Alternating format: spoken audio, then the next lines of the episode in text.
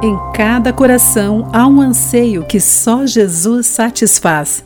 Olá, querido amigo do Pão Diário, que bom que você está aí para acompanhar a nossa mensagem de esperança e encorajamento.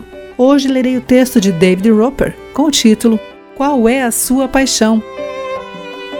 O caixa de um banco tem em sua cabine de vidro a foto de um automóvel conversível de alta performance da década de 60.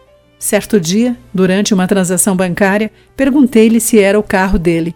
Não, mas é a minha paixão, minha razão de levantar todas as manhãs e vir trabalhar.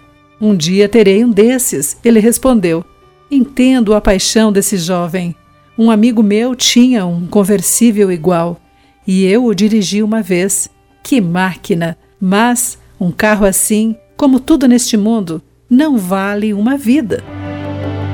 Os que confiam em coisas e não em Deus perdem as forças e caem, diz o salmista.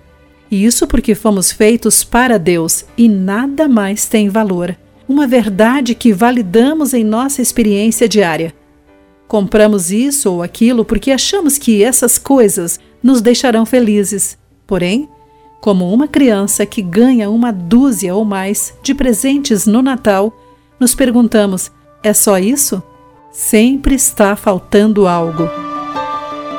Nada que este mundo tenha a nos oferecer, mesmo coisas muito boas, nos satisfazem completamente.